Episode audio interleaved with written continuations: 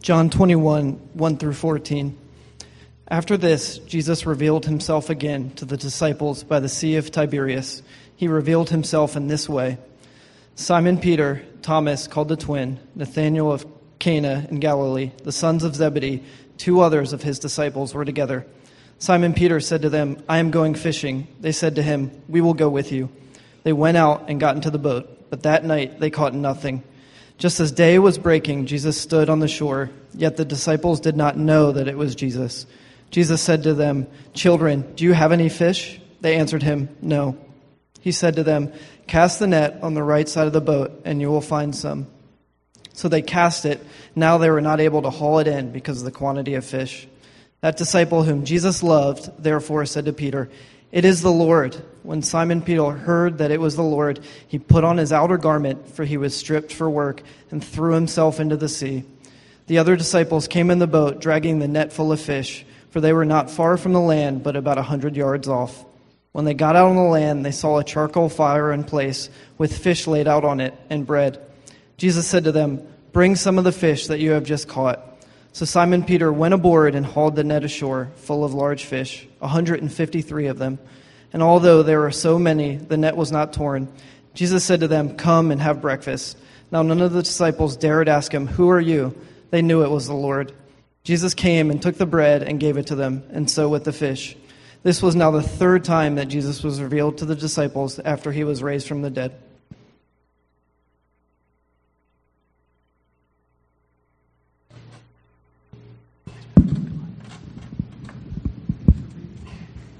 Thanks for reading that, Sean. And uh, Curtis, thanks for that introduction. Um, I scribbled a few other superlatives on Curtis's paper, but he didn't read those. So, um, just kidding. Thanks for laughing. Um, you know, I'm, I'm honored to, uh, to speak this morning and to get to highlight Jesus Christ this morning. Uh, I want to start off with uh, a story that I heard a few years ago that's, that stuck with me that I, that I hope to set our time with. Um, this morning, it's a true story about a man named Matthew Emmons, who is a, a guy from New Jersey and is one of the best rifle shooters in the world. Kind of picture shooting rifles at you know a, a target at a bullseye, and was one of the best in the world, and was uh, an Olympian. Uh, you know, represented the United States in 2004 in Athens uh, in the 50 meter shot. So Matthew Emmons, this guy, one of the best in the world, was over in Athens representing the U.S. in the 50 meter shot. So 50 meters, you know, a little over half a football field, which is crazy far for us, but for him, you know, it was an easy shot and was so good at it. Um, then in the Olympics in 2004, heading into the last round, so in the 50 meter shot, there were several different rounds, several different heats. Heading the last heat, um, he was so far ahead in first place that all he needed to do was hit the target. Didn't need a bullseye, didn't need you know one of the first or second rings. All he had to do was hit the target, and he would have won the gold. You know, his lifelong dream of going to the Olympics and winning gold was within reach, one shot away from winning gold. And uh, everything that he worked his whole life for in this moment. And uh, he, he lines up, there's a true story, in lane two. He was kind of like the second, you know, kind of alleyway puts the gun on his shoulder, and again, a shot he's made thousands of times before, puts the gun on his shoulder, looks down the sights, aims for the bullseye. Even though he doesn't need it, he aims for the bullseye, he just has to hit anywhere. Aims for the bullseye, takes a deep breath, and pulls the trigger. And bang, he hit a perfect bullseye. He just won the gold medal, and, and really everything that he'd worked for his whole life came true in this moment. Kind of adrenaline filled him, and, and was so excited childhood dream accomplished. And uh, to his dismay, the crowd, instead of kind of being this crazy cheering, there was this like uh, collective gasp, and the air just got sucked out of the building. And so for him, he goes from this utter elation, childhood dream, to what is why is no one cheering? And it takes him a few seconds to recognize what had happened. It probably felt like years for him as he kind of looks at the target and he, no, I hit the bullseye kind of looks at his gun, looks at the crowd and his gun and the bullseye, and after a few seconds, he realizes that he hit the bullseye in lane three, that he hit the, the wrong bullseye. And it's a really sad, sad ending to the story. Not only did he not win gold, he didn't win silver, he didn't win bronze, he got knocked off the podium completely. He came in eighth place at the Olympics. And in one moment, because he hit a perfect bullseye on the wrong target, everything he'd worked his whole life for counted for nothing. And that story has stuck with me. And I want to challenge us this morning with this idea of what target are you shooting at? What is the thing or the things that you're giving your life to? The things that above all else that you're aiming at? Am, am I, uh, is this a little hot? we good? Back there? Probably? Okay, cool. What are the things that you're aiming at, that you're giving your life to? And here's a question so kind of have that thing in your mind of the thing that you want the most, that you're giving your life to. Two questions about that thing that you have in your head. Will it always love you back? And will it last forever? Is the thing that you're giving your life to, maybe it's career or family, if I can just get this job, if I can just get this promotion, if I can just make it to this college, is the thing that you're giving your life to, the thing that you're shooting at, that you're banking on coming through if you hit that bullseye, will it love you forever? And is it always going to last? You know, I, I, was at a Young Life conference a few years ago, and uh, the speaker said this, and this is this this stuck with me. He said that the greatest tragedy in life is to be really successful at something that God never asked you to do. The greatest tragedy in life, essentially, is to hit a perfect bullseye on the wrong target. And so this morning, as we look in the scriptures, Sean, thanks for reading. As we look in John 21, I want to point us back to Jesus Christ, who we sang about and is the only one that we can give our lives to that is going to always love us back and it'll last for forever. So the question this morning, what are you shooting at? My hope and prayer is that we can recalibrate a little bit after looking at the scriptures and highlighting Jesus Christ, that he's the only one worthy of giving our whole lives to. So if you haven't yet, please open up to John chapter 21. Um, I want to give a little bit of a, a background. Uh, John 21 is the last chapter in the Gospel of John. Uh, so we're kind of picking up at the very end of the book, so to speak. And uh, John uh, was written by not John the Baptist, but the disciple John, one of Jesus' 12 disciples, and really one of the three guys that was closest with Jesus. And uh, he just wrote down the things that he saw, his, his eyewitness account. And uh, so, John 21 is the story that we're going to look at, but John chapters 1 to 20, just to give you the, the quick Cliff Notes version of it, um, Jesus had kind of burst onto the scene and he'd healed a lot of people. He healed the paralyzed, the lame, the sick. He restored value to women. In that culture, no rabbi would restore value to women. But the woman caught in adultery, he doesn't condemn her, he doesn't stone her, he forgives her and calls her to something better. Go and leave your life of sin. So he had, you know, these crazy, awesome healing moments, and he also was a great teacher and people largely were okay with him kind of teaching um, good things. Curtis had gone through the Sermon on the Mount, Matthew's gospel of kind of the good sayings of Jesus.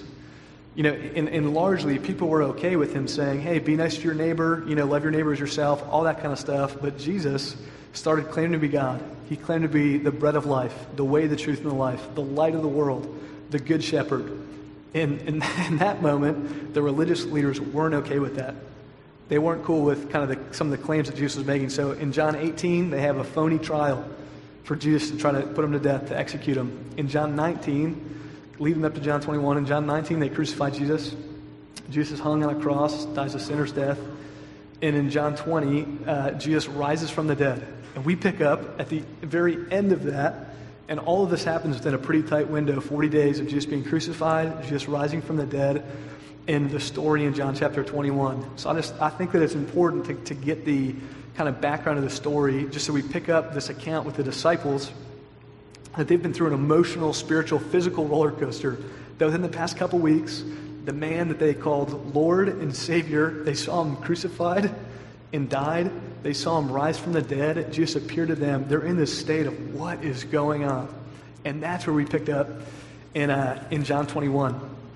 Uh, so I'm going to re- reread it. We're going to walk through it. If you're the note taking type, um, I've broken up the passage into four different little sections. I'll read each section, pull out kind of one observation, characteristic, highlight of Jesus, and then at the very end, just have a couple questions uh, and kind of implications for us.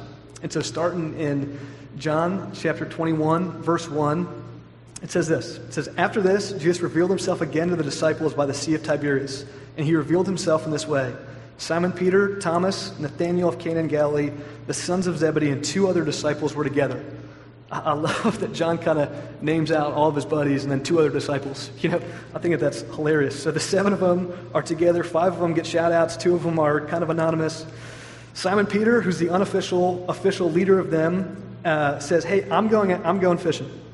They said to him, Hey, we'll go with you. They went out and got into the boat, but that night they caught nothing. So a lot of these guys are fishermen by trade. Before they followed Jesus, they were fishermen. That's what they were good at. That's how they made their living. I'm sure that's what they found a lot of their identity in. So they, in this kind of emotional, mental, physical turmoil, don't really know what to do. Hey, we'll just go back to fishing. That's what we're good at. We know what to do. We know what to expect. The whole Jesus thing's been crazy the past few weeks. So let's go back to fishing. So the seven of them hop in a boat, and it says that night they caught nothing. Oftentimes, fishermen would go out at sundown, probably 7 p.m. They went out and didn't catch anything all night. And uh, I don't know about you, I've been fishing a few times, and after like three minutes, I'm like, all right, are we going to do something else now? You know, are we going to start catching some fish? And uh, so they're out there for probably 10 hours, haven't caught a single thing. You think about morale on this boat. This is you and seven of your friends in this boat. Morale, I'm sure, was super low. They were tired, they were hungry, they were cranky, they were sweaty. Some of them were probably dozing off to sleep. They felt dejected. They felt like failures, the very thing that they were supposed to be good at, fishing, that they made their living doing. They had caught nothing. They were failing. And in verse 4, it says that just as day was breaking, so early in the morning, the crack of dawn, Jesus stood on the shore, yet the disciples did not know that it was Jesus.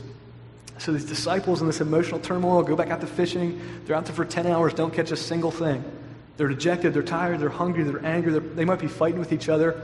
And Jesus Christ is standing on the shore and they don't realize that it's Him. I love this about Jesus. The first thing that I love about Jesus is that He pursues the disciples exactly where they are. Jesus Christ, I don't think, you know, had his morning stone skipping session, you know, by the Sea of Tiberias and says, oh, hey guys, you guys are here too. Like, I think Jesus was at the, the shore to meet those seven men. I don't think it was a coincidence that Jesus happened to be there this morning. I think Jesus knew that there were seven guys in a boat who desperately wanted their Savior. And Jesus Christ showed up on the shore of their life, and they didn't recognize that was Him. The very person that they were created for, created to know, Jesus is standing 100 yards from them, and they don't realize that it's Him because they're so tired and because of all the circumstantial stuff that's happening. The first thing that I love about Jesus is that He pursues the disciples exactly where they're at. Jesus Christ is a God of pursuit, and He tracks them down and He chases them down. So, Jesus Back to the story, he's standing on the shore. The disciples are out there, they haven't caught anything. And Jesus, this is hilarious.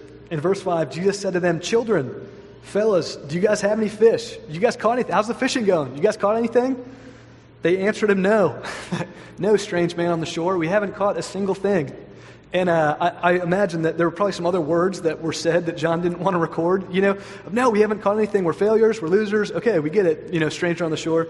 We haven't caught anything. Jesus said to them, and again, they don't realize that it's Jesus. So there's a stranger on the shore who yells out to them, Cast the net on the right side of the boat, and you will find some.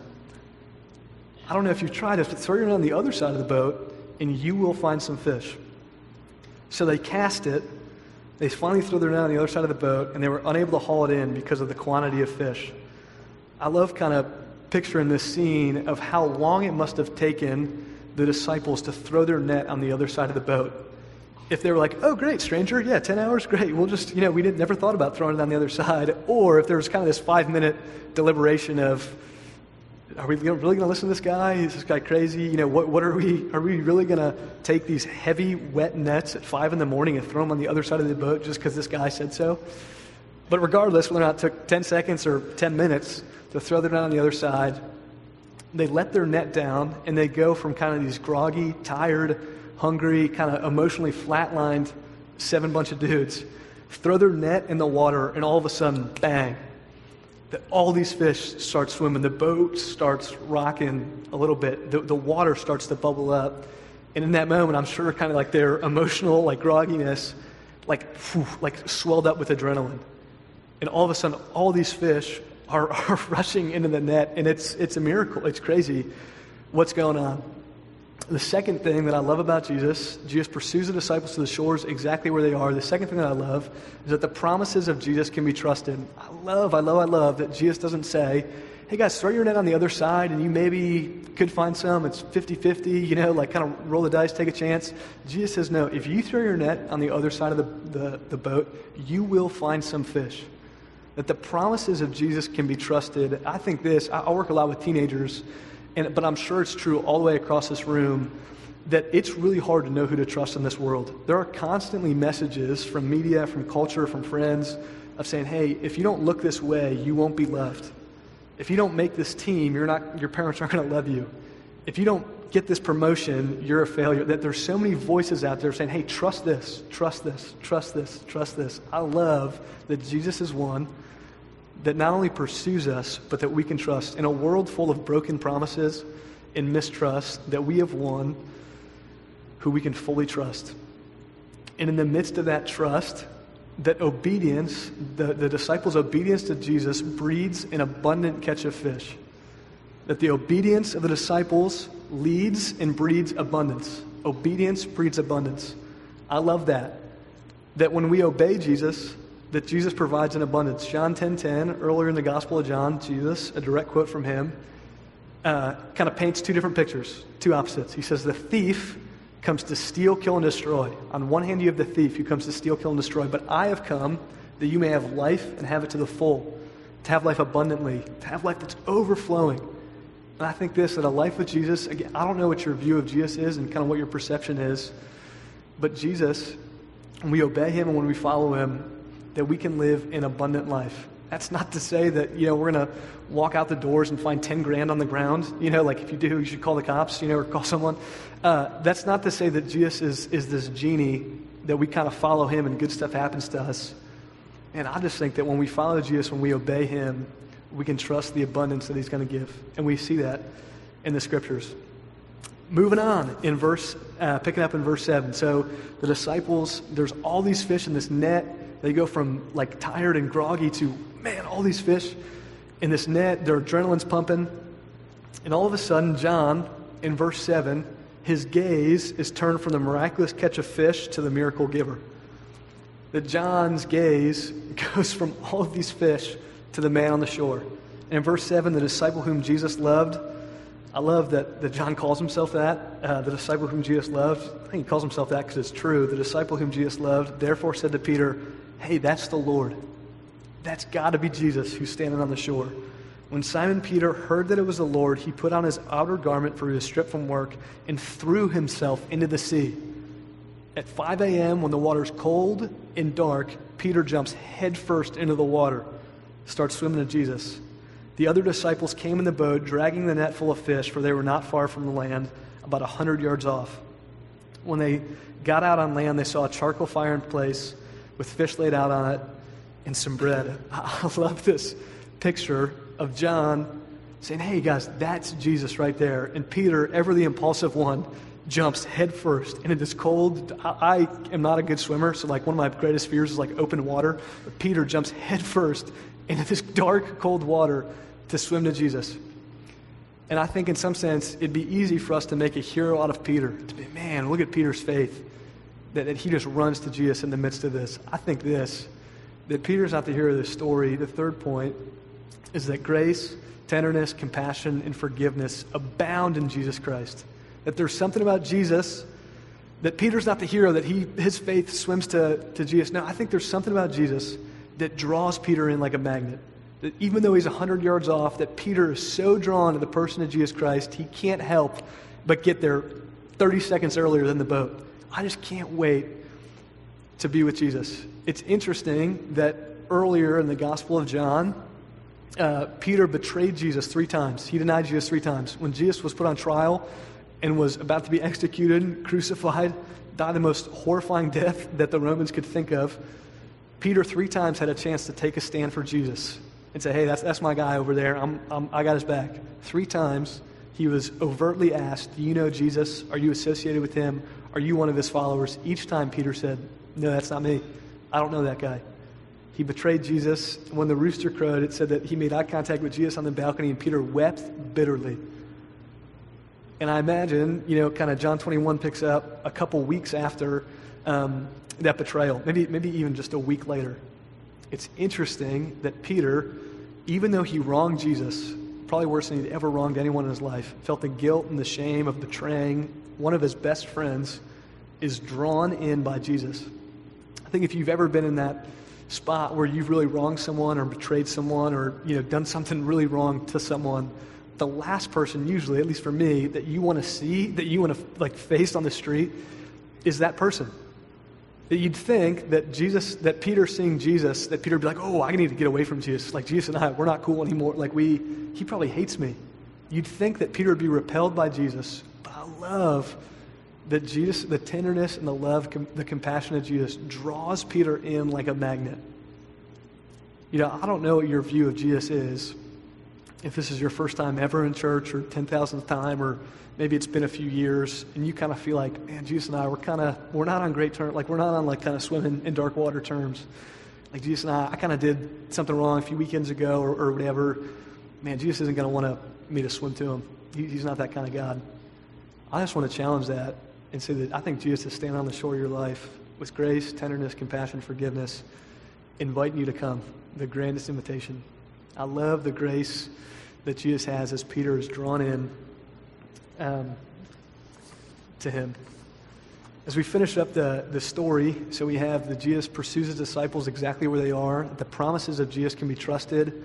That grace, tenderness, compassion, love, mercy abound in the person of Christ, and Peter swims to him. As we finish up the story, in verse 10, so, kind of heading back to the story, Peter's sopping wet on the shore. You know, his clothes are still dripping. The rest of the disciples are dry because they came on the boat. In verse 10, Jesus said to them, Bring some of the fish that you have just caught. I think that's hilarious. Like, that you, yeah, you guys caught those fish all right. You know, bring some of the fish that you've just caught. So Simon Peter went aboard and hauled the net ashore, full of large fish, 153 of them. My question is, and this is really theological, why did no one else help Peter? You know, like Peter climbs aboard this boat, 153 fish. It's actually not a theological question. Uh, Peter climbs aboard. I was doing some research. These fish weigh about three pounds. So there's about 450 pounds of fish on this boat, and Peter's the only one dragging these to Jesus as the rest of the disciples are just hanging out watching Peter do this. I think that's hilarious. Peter climbs aboard, gets his Hulk Hogan on, brings the fish to Jesus, and although there were so many, the net was not torn. So all the fish are on the ground, the net isn't torn, and Jesus turns to them and says in verse 12, Come and have breakfast. Now none of the disciples dared ask him, Who are you? They knew it was the Lord. They knew it was Jesus. Jesus came and took the bread, gave it to them, and so with the fish. This was now the third time that Jesus was revealed to his disciples after he was raised from the dead. The last thing that I love about Jesus that I think is illustrated in John 21 is that Jesus Christ invites with this amazing abundance. The invitation of Jesus for these seven men who had just betrayed him when Jesus needed them the most to have his back. They were nowhere to be found. They went back to the thing that they did fishing before they knew Jesus. They go back to the thing that they did before they knew Jesus. They're failing at it. Jesus pursues them. And not only does he help them catch all these fish in a miraculous fashion, but he has breakfast waiting for them when they show up. I think the invitation of Jesus is so abundant and is so incredible. Again, I don't know what your view of Jesus is, but is it one of abundance and of overflowing? And, and I was reading a little bit about this of why the 153. Like, is there significance from the Old Testament, kind of numerically, of you know one plus five plus three divided by six or whatever? You know, uh, I just think this. I, I think that the 153 is in there because John's writing this and he was there and, that for some reason that Jesus, they counted them. They counted these 153 fish, and that never left John's head. It's like, guys, remember that day we caught 153 fish? That was amazing. And I picture the joy and the fun and the laughter of Jesus turning to the disciples and saying, "Hey, fellas, how many fish you guys got?" Well, I don't know. It's a lot of them. It's a miracle. Jesus would just be like, "No, seriously, let's count. This will be really fun." You know, it's the disciples like get get there and three pound fish. You know, and maybe they, other people help Peter now that he kind of did all the hard work, but they're counting them. You know, 149, 150, 151, 52, 153. Jesus, that was a we've never seen. You know, they're going crazy, laughing, joy. That Jesus has this invitation where He's lavished us, lavished us with abundance. And I, I wonder what the conversations were like around the campfire that morning after a night full of fruitless fishing. What the conversations were like. My guess is that Jesus you know, didn't have confession time where he was like, hey, fellas, so uh, remember that time you turned your back on me when I got crucified? My guess is that Jesus loved them and he invited them into this amazing life. I don't think he put the guilt trip on them. I think that they were so drawn to him and his forgiveness and that they couldn't help but to confess what was going on. What's your view of Jesus? Is it this picture of this abundant, this full life? Or is it that Jesus kind of invites us in to, you know, kind of let the fish go and not have any fun with Jesus? What's your view of Jesus? He invites us with incredible abundance. So now we've looked at Jesus, and he's the hero. He's one worth following. He's worth us kind of pointing and giving our whole lives to. He'll love us forever, and he's always going to be around. He's never going to leave us. A few implications and questions for us as we finish up here. Question number one What distracts you from seeing Jesus on the shore? What distracts you? Jesus Christ, in verse 4, was standing on the shore of the disciples' life, but the disciples didn't recognize that it was Jesus. In Revelation 3:20, it says, "Behold, I stand at the door and knock. If anyone hears my voice and opens the door, I will come in and eat with him and he with me." And I think this that Jesus Christ is standing on the shore of your life, waiting for you to recognize him. What distracts you from seeing Jesus? You might feel like you're 10 miles away out on the lake, tired, hungry. You feel like a failure. Man, you're not where you thought you would be in life. And that's distracting you from seeing Jesus. Maybe you're too busy. Maybe your idea of the good life, maybe the target that you're shooting at, you're not willing to give up. What distracts you from seeing Jesus on the shore? Here's the beautiful thing that even if you don't recognize him, that doesn't mean that he's not there. That Jesus didn't just show up and say, Oh, they didn't recognize me? All right, I'm out. You guys missed your chance. Jesus stays there and he pursues them. He yells out to them. They still don't recognize that it's him. And then he provides a miracle, and then they finally recognize Jesus Christ is pursuing you like crazy. What distracts you from seeing him? The second question, second challenge. Is there a place in your life where you need to be obedient to Jesus? I love in verse 5 when Jesus says, Hey, throw your net on the other side of the boat, on the right side, and you will find some fish. We talked about that obedience breeds abundance. Is there a place in your life where you just need to obey Jesus?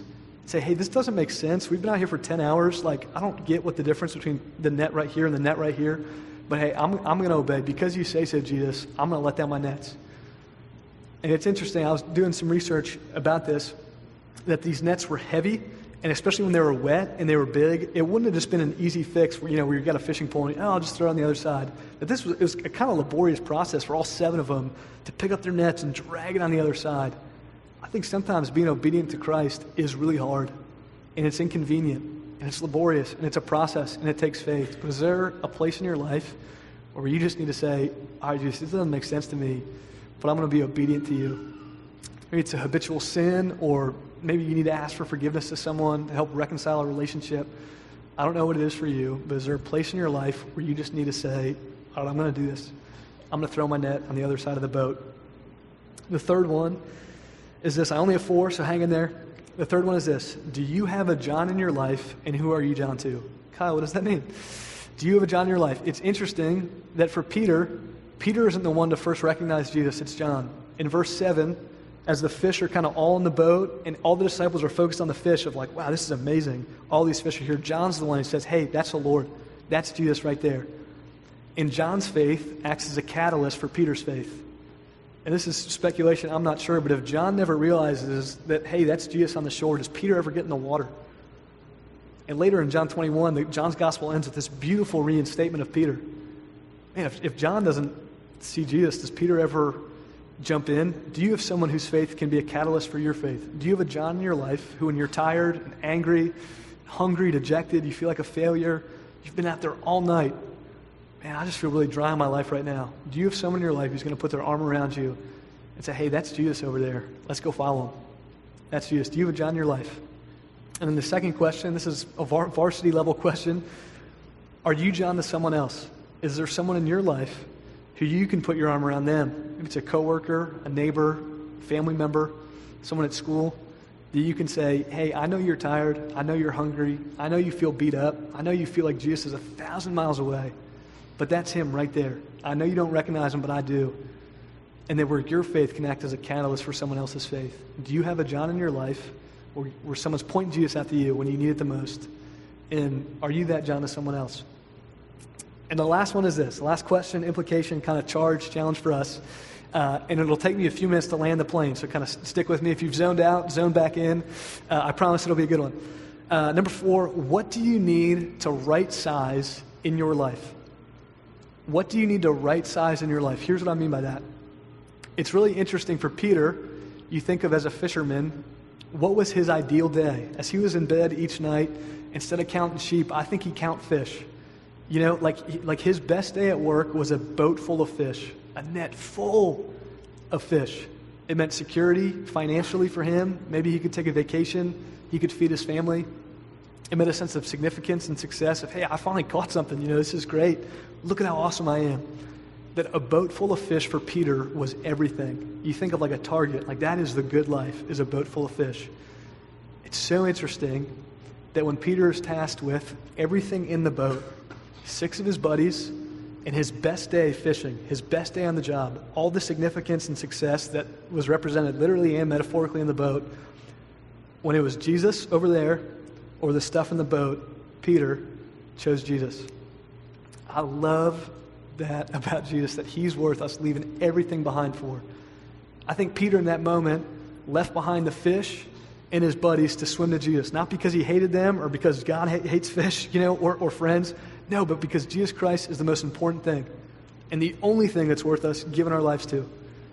And I love that Peter right sizes what's in the boat to swim to Jesus. The only person who's going to love us always and is going to be with us forever.